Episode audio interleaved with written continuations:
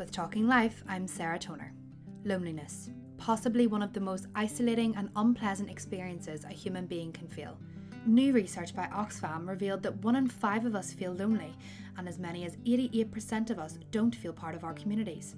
Matt Croxall, volunteering resource manager at Oxfam, offered volunteering as a solution to combat the problem. It's another perhaps surprising element of the research shows that for the age group 16 to 24, they kind of highlight that they're at least at risk of, of feeling lonely as the, the more elderly groups that you might expect, if not more so. So we're really keen with Oxfam to promote volunteering in our shops. We have a huge number of young volunteers um, people in their teens, people in their early 20s that want to start a career, perhaps in retail, perhaps in visual merchandising, perhaps online. Um, we have a wide variety of volunteering opportunities for people. So if people want to get involved, they're best just popping into their local shop. People vo- volunteer for Oxfam and indeed for other charities for a a huge variety of different reasons. Um, some people want to gain new life skills, some people want to build their CV.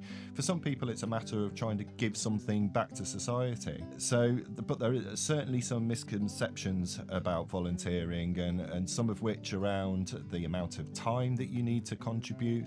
And we can certainly kind of bust those myths, if you like. We work with volunteers from the age of 14 and upwards within our shops, and we have them volunteering alongside people that are 104 years old. So we're confident there's a place within our Oxfam family for people to volunteer, whatever their age or previous experience. We also got the chance to speak with some of those who volunteered with Oxfam. They told us why they decided to volunteer and told us how it helped them become more involved in their communities.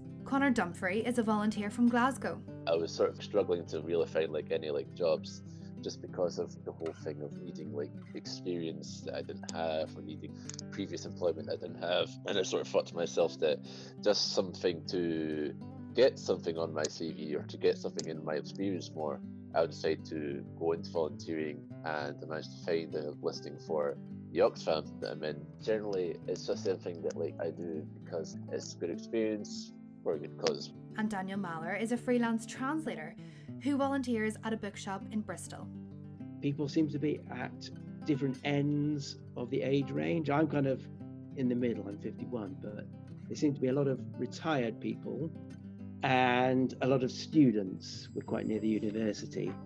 So that's kind of, you know, two sort of ends of the age spectrum that I wouldn't necessarily get to meet otherwise. I work from home and I'm self employed and I can, to an extent, juggle my own deadlines. Sometimes it's nice to have to meet a regular deadline to do to do this one thing at the same time every week. You know, it's kind of a, a solid spot in the week. It's a small thing, but it, but it, I kind of look forward to it actually in the, in, in the week.